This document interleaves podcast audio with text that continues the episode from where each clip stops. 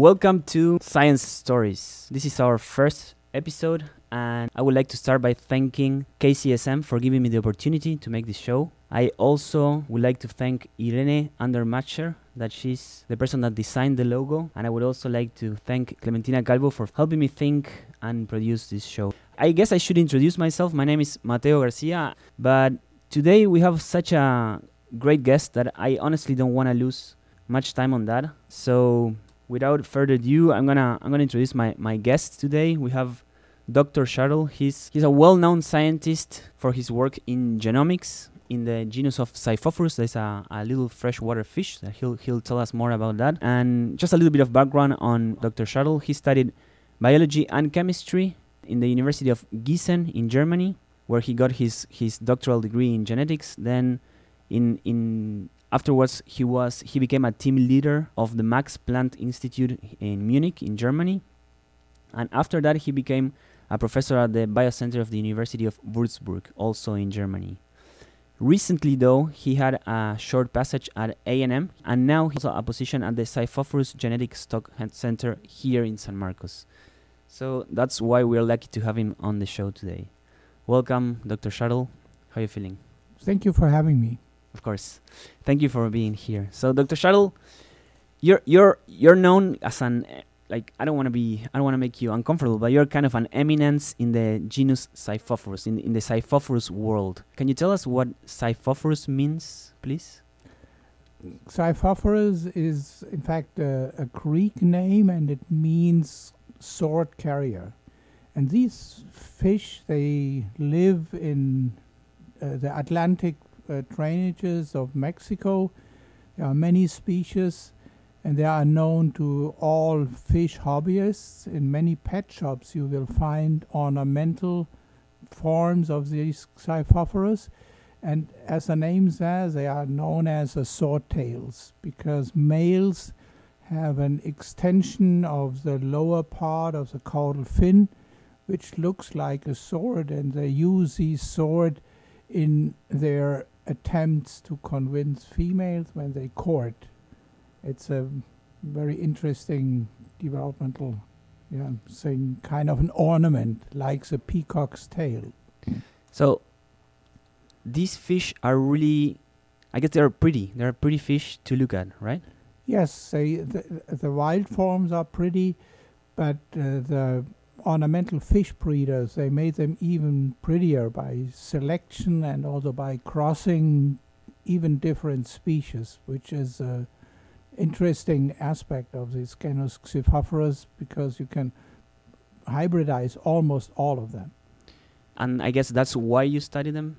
That's why some people study them. They are interested in understanding how hybrids perform in nature. Hybridization is a big issue when you talk about the evolution of species.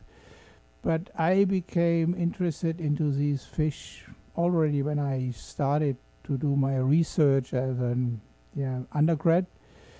These fish are well known since almost 100 years as models for cancer research. In, in fact, these fish have, are one of the oldest, maybe not the oldest animal model for cancer research. Cancer research in general or or a specific type of cancer? It's a specific type of cancer. It's a type of skin cancer, which is known mela- uh, which is known as melanoma, which is uh, one of the most deadliest skin cancer in in humans, and it's the sixth most cancer. It's the sixth most frequent cancer in in the world. And so how how studying cancer in a fish species is re- is relevant for or, or, or I guess you're trying. I guess you're not trying to find a cure. You're trying to understand mechanisms. Right. So we use these fish to under to to understand the underlying principles, the changes which happen when a normal cell becomes a cancer cell. And these are very basic biological processes which are not different between a fish, a fly, a mouse, or a human. So potentially a discovery on on how cancer operates on fish could relate somehow to how cancer operates on humans. Yes. F- uh, mice, fish, flies, they have been models to understand human biology, human physiology, and human disease since many decades, and they have proven to be very useful tools. Our, the, uh, the books of science history are full of such examples where studying an animal can lead to very important uh, insights about humans. These fish develop melanoma under a very special system, and as I said, they, they have been in science since now almost 100 years. They contributed to the understanding that cancer is not something that falls from the outside on an organism. For a long time, people have thought that cancer could be an infection, like uh, COVID. But it were those animal models which showed that cancer has a genetic basis. And this is obvious if you still think of a, of a cancer cell in a human. Every cancer cell produces another cancer cell the feature of being a cancer cell is inherited from the progenitors. And we also know that, of course, cancer is, uh, in, in a lot of cases, triggered by environmental pollutants or by some uh, bad ray, rays or irradiation. But it, it needs a certain substrate in the genes of the organism to develop. And this is what, what animals can teach us. What are these substrates? So, if you have to say a percentage of the cancers that come from environmental reasons and genetic basis of cancers, which which one would you say is more predominant? so there is a, a small group of cancers which are just developing on the basis of the genetics. These are these heritable cancers like uh, ret- retinoblastomas, a lot of the cancers which develop in in small in young children come from the the genetics because these young people have not ex- been exposed long enough to any environmental or other young substances that could elicit the cancer. And then there is a much larger part where we know that uh, kind of unhealthy life conditions where pollutants are the trigger. But we all know, we all have this uncle in our family who is almost 80 years old of wonderful health and he has been smoking cigars all his life and drinking and uh, had a, a, a, very baroque life and he is super healthy. And then in the same in another family there might be a young guy not 30 years old developing a deadly melanoma. And they live in the same world in the same environment. And it tells us that there is something in the genetics of the persons which makes you susceptible or not. And this basic genetic outfit is the heritage that we get from our parents, grandparents, and so on. If you are lucky, you, you have the good condition and you are resistant, and if you're unlucky, you're not. And we are, are somehow more and more understanding what these genetic factors and components are which makes you more susceptible or not and you might bring in risk factors. And these risk factors can be monitored. So, if, for instance, we know there is a gene which is predisposing to breast cancer, doesn't mean that you get breast cancer, but the chance to develop a breast cancer is higher if you have this variant of the gene than for others. If we know that, of course, such a person can be monitored uh, in shorter uh, at a higher frequency. So that's good to know. It will not you will not be able to prevent cancer from this knowledge, but you can take measures for a better diagnosis. Mm-hmm. Dr. Schartl, cancer is one of your of your main research areas, but if somebody did a, a Google search on, on, on Dr. Schartl publications, one of, of your most cited work relates to fish genome duplications. Could you, could you please tell us uh, what happened in fish? So, I, I guess first we, we should clarify what a genome is and why is it important to know the genome of a species, if you, if you mind. Yeah, so the genome you could define as the blueprint of an organism. This is a molecule which is called desoxyribonucleic acid or DNA, Yeah, the famous short, DNA. which contains all the information that is needed to make this organism and to maintain it as a living organism. So, about the development of the cells, of the body shape, the organs, and also the physiology, so that the liver functions as a liver and the brain as a brain. All this is laid down in your genes.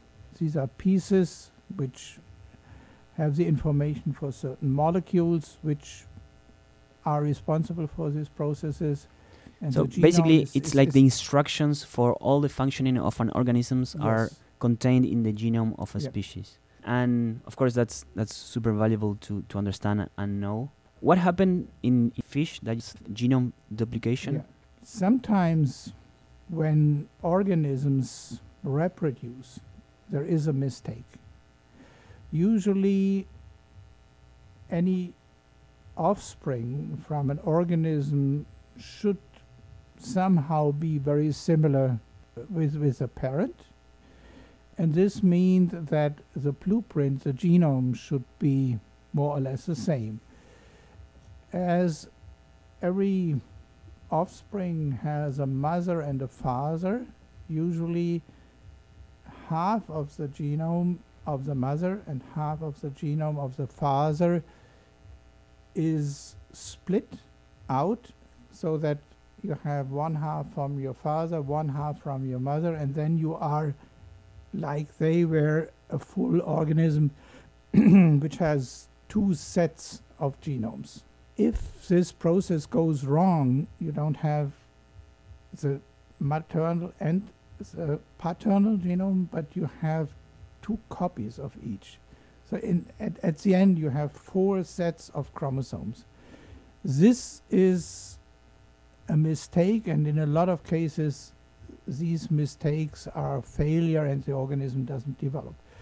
but we have learned that during evolution, these mistakes happen and they are kept for some time because it turned out that under certain conditions, such a duplication, which in the first place is a genomic shock to the to the organism, can be of advantage.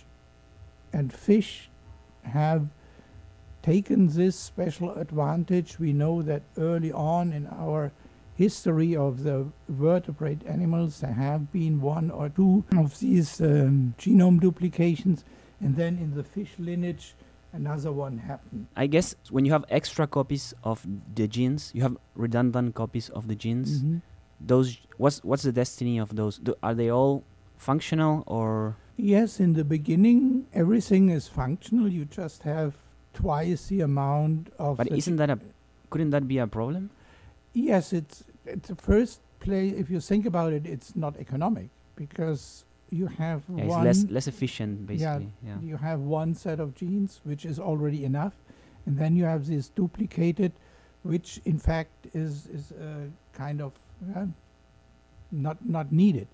But every cell before the cell can divide has to produce to, to double the genome because you need it for the two daughter cells. So this needs a not a lot of energy, more time, and it's all almost dispensable. So what happens during evolution that an or a lineage which underwent such a genome duplication tries to get rid of this uh, redundant gene copies.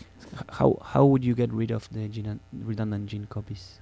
so the cell nucleus has um, many features how to get rid. So they are first they are acquiring small changes, so they do not become functional anymore, and then they are turned in what we call junk, meaningless DNA. Mhm.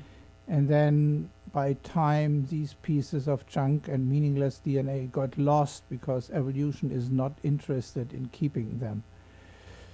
But this is only one side of the coin because you say fish underwent such a whole genome duplication and uh, was it just a bad thing for them? No, fish are have evolved a wonderful variety and complexity and of the 40,000 vertebrate species more than 25,000 are fish they have uh, evolved wonderful complexities and this is because of the genome duplication because you can imagine that the duplicate can get lost or because it does, is not needed for the main original function, it can acquire a new function.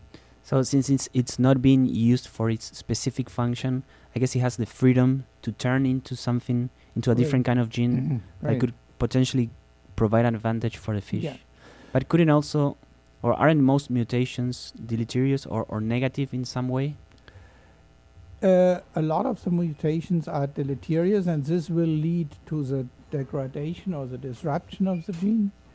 But in a few cases, these mutations are beneficial, and then the evolutionary forces will try to keep it. So we know that in fish, on average, about more than 80% of the genes which were duplicated lost their partner.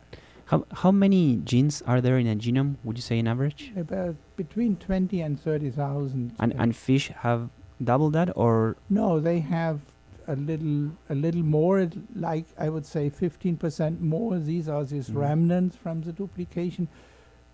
But for instance, if you think about we we studied that and we found that the genes which are responsible for body pigmentation 30% of them are retained in duplicates, meaning or explaining why we have such wonderful, colorful fish that you all may know from the zoo or from the aquarium. Dr. Schartl, I don't want to turn this into a, a tribute show because I, I know this will make you a little uncomfortable, Mm. but you also have done plenty of work on sex determination mechanism. This is a, a really complex theme, so probably a little too complex to try to, to explain it thoroughly here to, today, but if you could please enlighten us a little bit of what is it that you study about sex determination? Sex is one of the oldest phenomena in biology, and in biology we understand, uh, and under this topic, the existence of a species as a male and a female. And uh, what does it mean? It's certainly a process which makes two individuals which originally have the same set of genes for making the organism different. Every embryo, and if we talk about mammals, fish, man, every embryo develops from an egg. The egg starts to divide and makes an early embryo, but this early embryo is neither male nor female. Only very late during development, a certain group of cells deep inside the embryo will either develop in a testis, and this will be a male, or into an ovary, and this will be a female.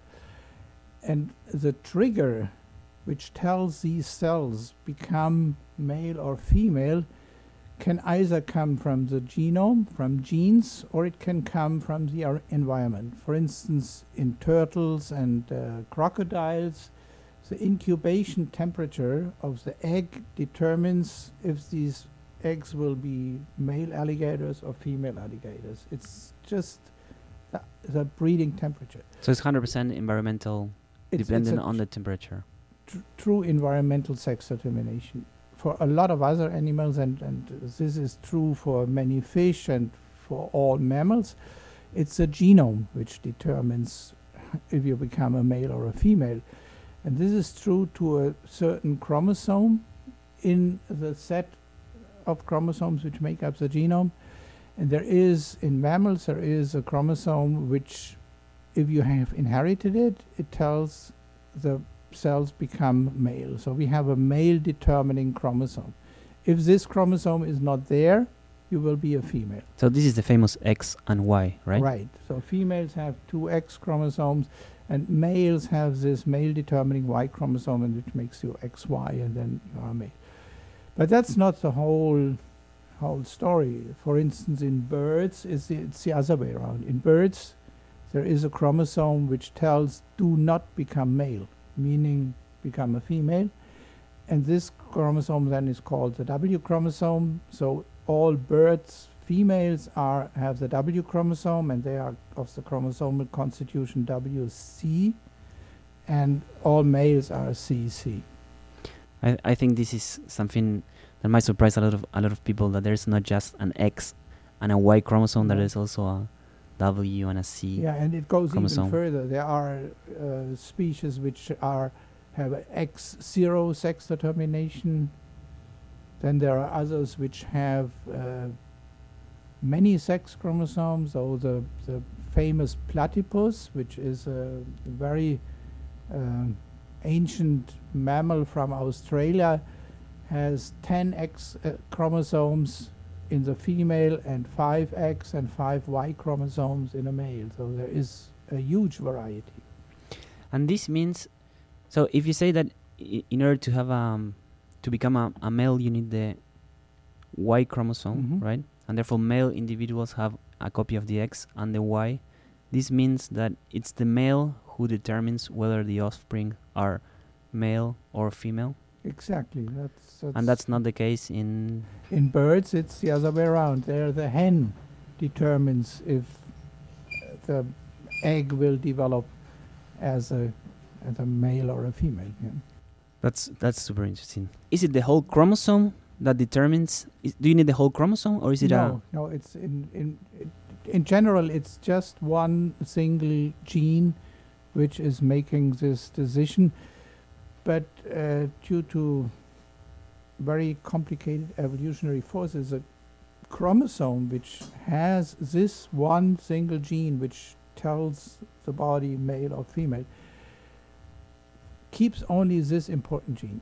This chromosome is somehow specialized on sex determination, and most other genes on this chromosome uh, disappear over the million of years of evolution. Mhm.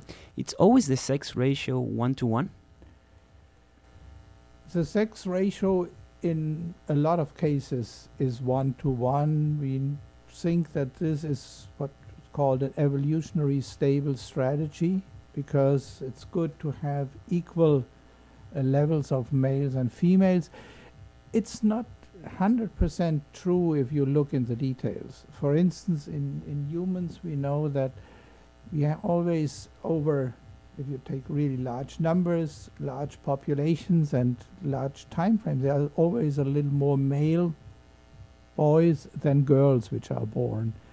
And there are, of course, uh, explanations for this. People have uh, proposed that this is due to the case that males go out, had to, go out in the forest and hunt, and they could be attacked by, by raptors.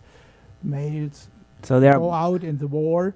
So there is uh, a higher risk of Mhm. being a male. So the number of males more males are born, but also more males die. Okay, and that keeps Yeah, one to one. that's- that's one. But I guess then um, there is a sli- is there a slight increase in the probability of the sperm that carries the male allele to fertilize the egg instead of the X allele? Of course, uh, one can make the calculation that the Y chromosome mm, at the end carries only the male determining gene and it shrinks. So a sperm cell which carries a Y chromosome has a less DNA to carry than a sperm cell which carries an X chromosome. The X chromosome is, is up to five times or ten times larger.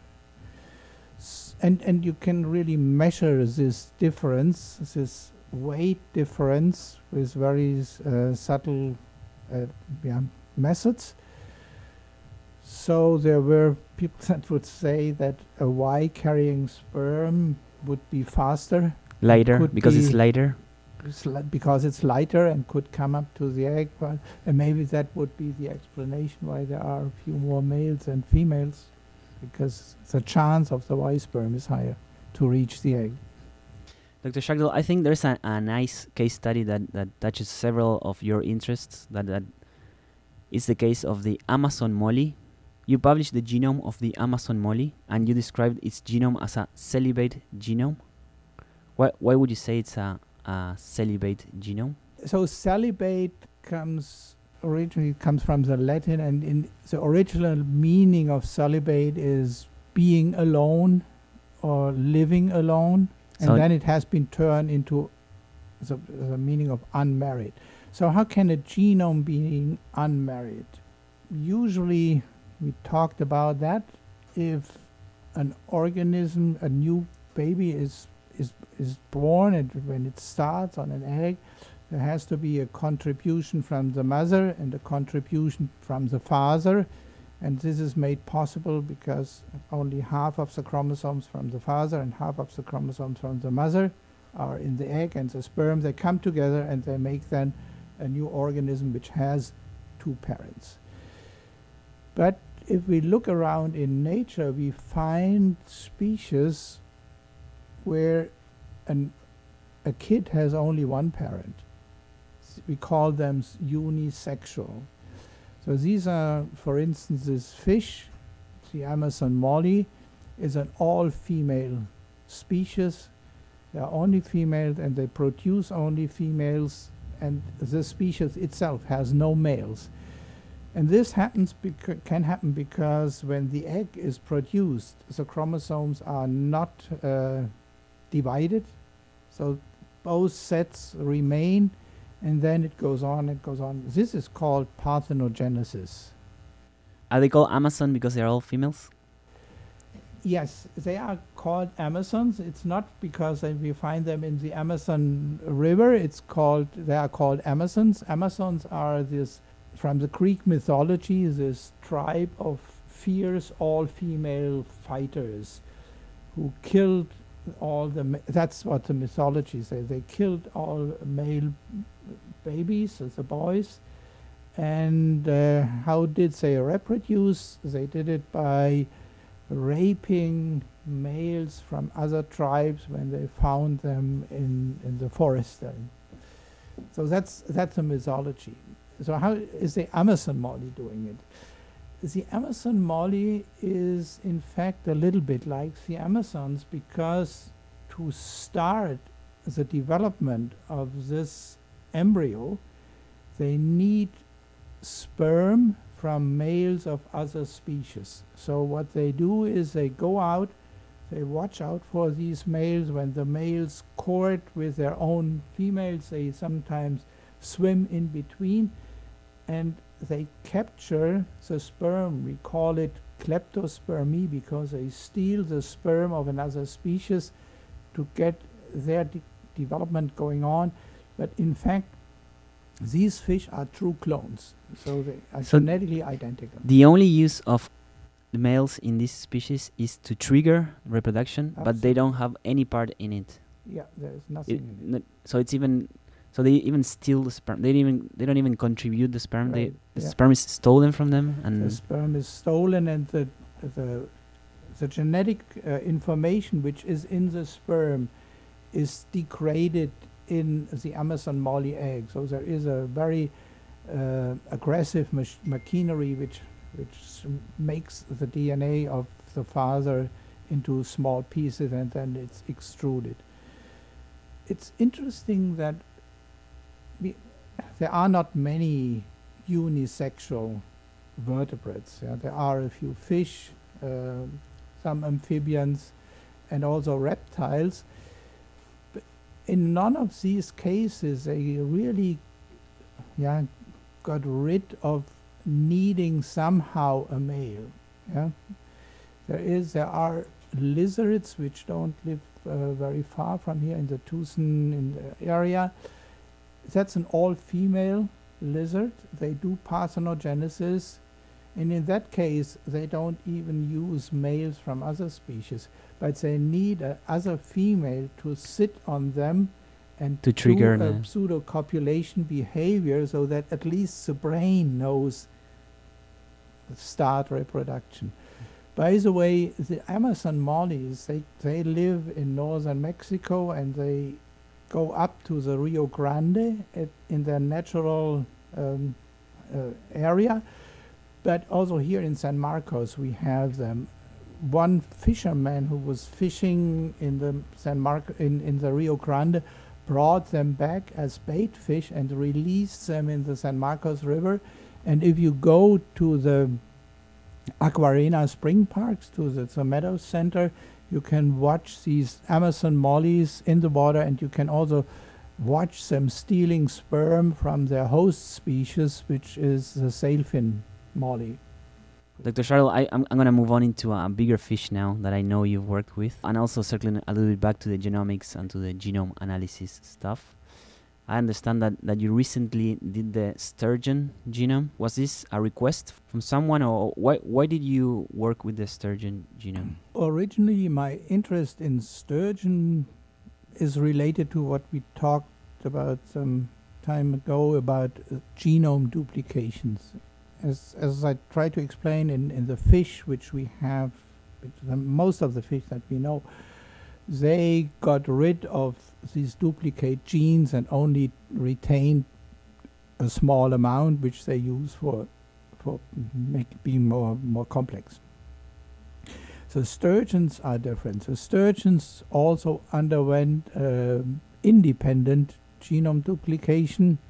We know now that it was 200 million years ago, but they somehow did not have the machinery or the evolved so slowly. They were too lazy to get rid of this duplicated material. So they do And- have a larger number of genes. so they have a larger number. They have um, uh, uh, almost double the amount of genes as as we have it, but of course this is all redundant.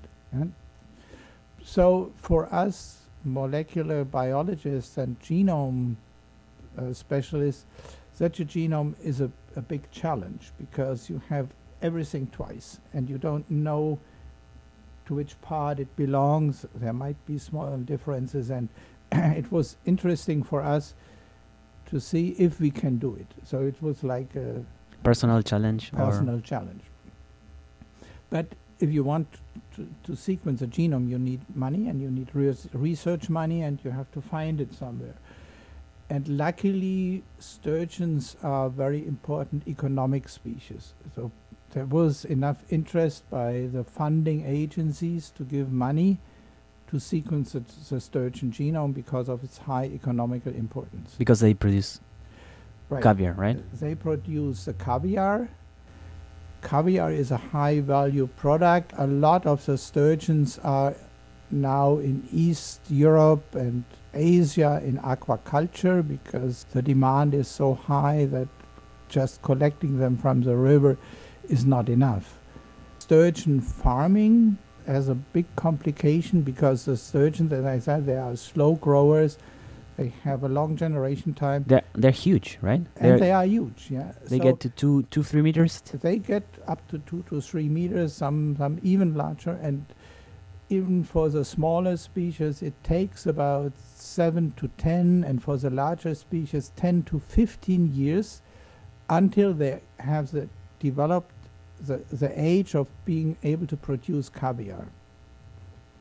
Caviar are the eggs of the female. Mm-hmm. So it means only the females are useful for the sturgeon culture. So basically, you're you're raising for ten years So a two meter fish Yeah. To basically kill it afterwards and throw it away. yeah, that's and that's a big problem. Yeah. It needs a lot of food, maintenance, space, and uh, sturgeon meat is not uh, very tasty. No one wants to eat it. It has an oily taste, and I think even for animal food production, it's it's not useful.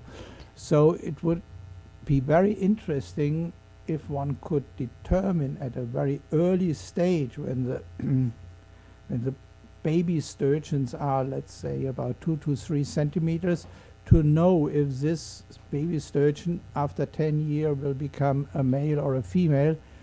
And as I said, the information is in, in the, genome. genome. You need to find that gene that determines Exactly.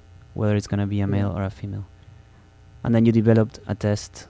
We have developed a test, but this needed also not only understanding the genome, we had to do what we what we call uh, to produce a genetic map to find the chromosome which is determining the sex of these fish, and to make such genetic maps, you need to produce a genetic family of many individuals, and then you have to take a DNA sample from each of the offspring, study its genetics, and then from this you make a map.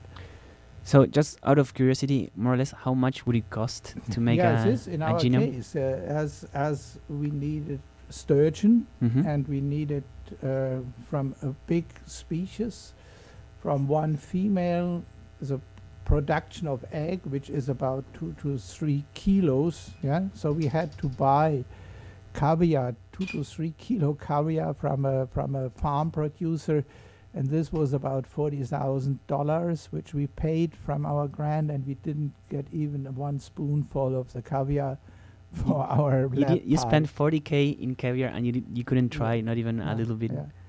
Oh man. And it's interesting. No one at the administration of the of the research uh, council complained when we presented them a forty thousand dollar bill for caviar from pa- taxpayers' money. Nobody suspected anything, anything crazy going on.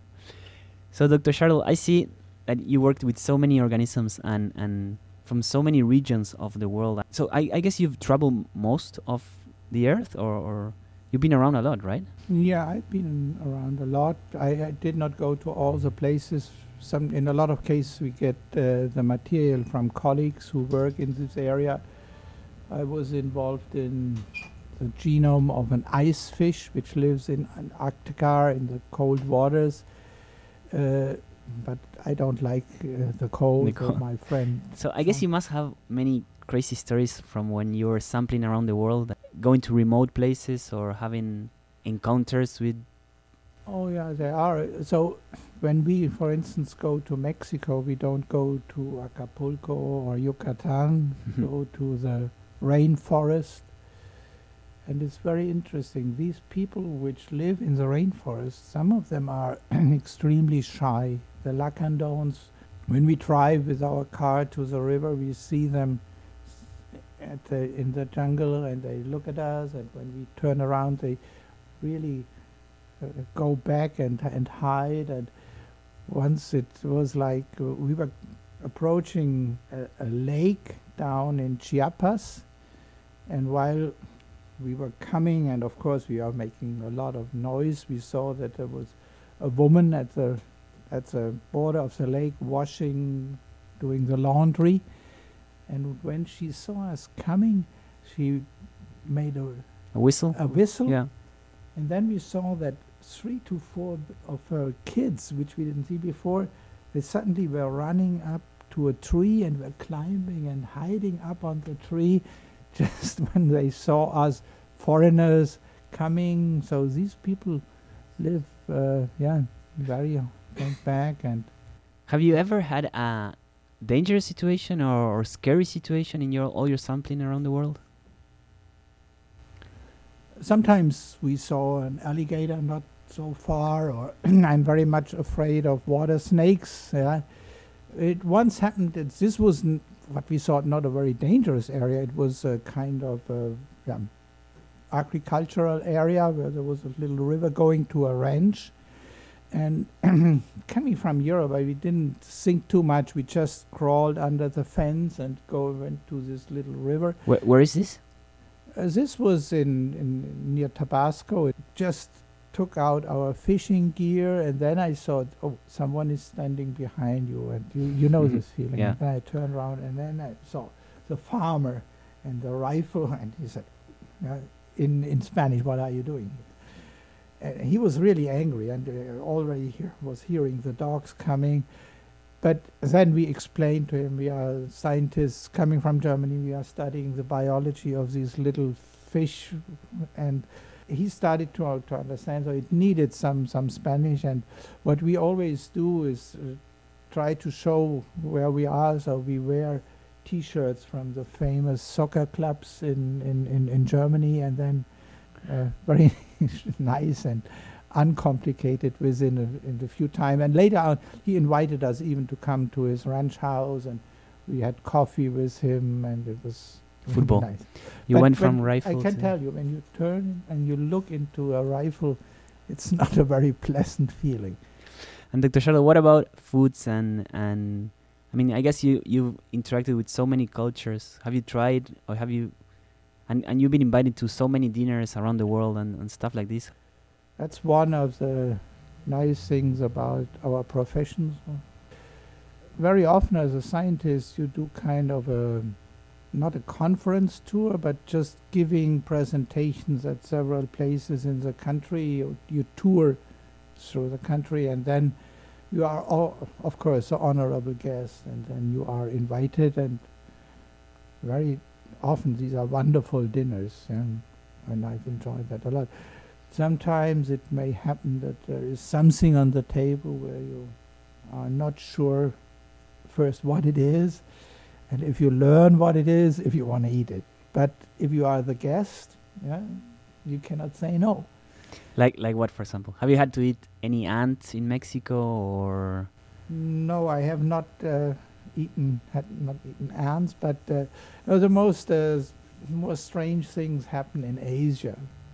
I remember once it was in, in China, and you have to know that I have a phobia of snakes. hmm So and when we go to the river, it's my first thing. Just watch is there a snake, and if I, if I see one, I have nightmare dreams the next night.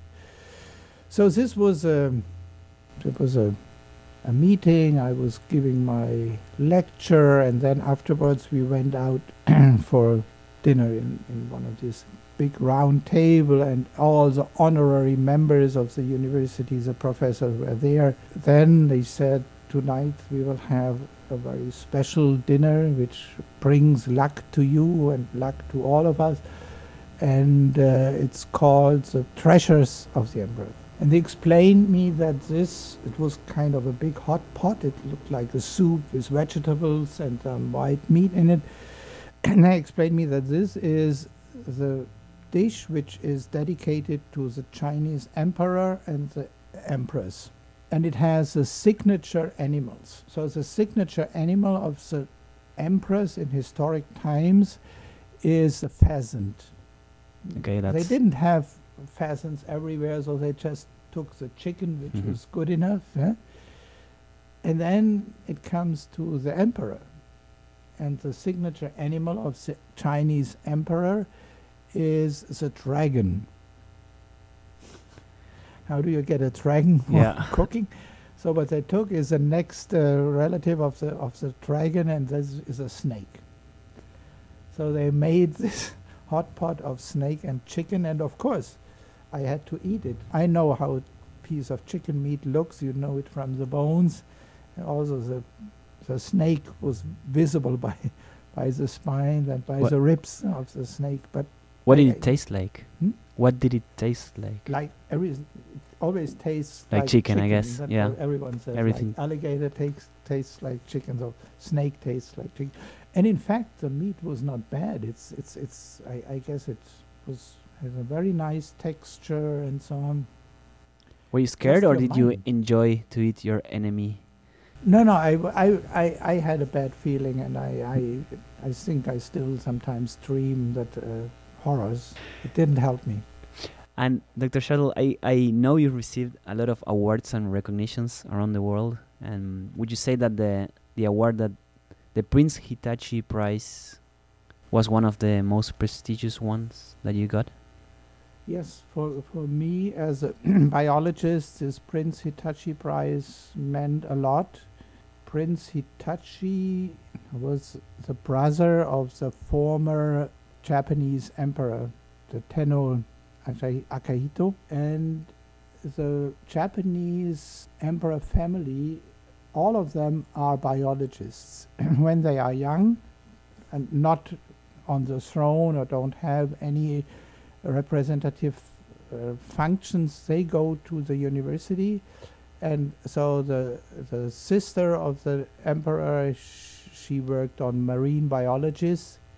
Prince Hitachi, he were, he was a famous pathologist and worked also on fish cancer when he was active. And the Tenno himself, he worked also on fish. So they are all in the marine part and he even described several new species of gobiid fish which live close to the shore uh, in Asia. So that's why they made this prize. And And I guess the ceremony was super special. Oh, the, the ceremony was special, and there was a very special event. And because in at the day before the the ceremony, I was invited for tea with the emperor, just a personal audience, Wow. which was yeah very remarkable.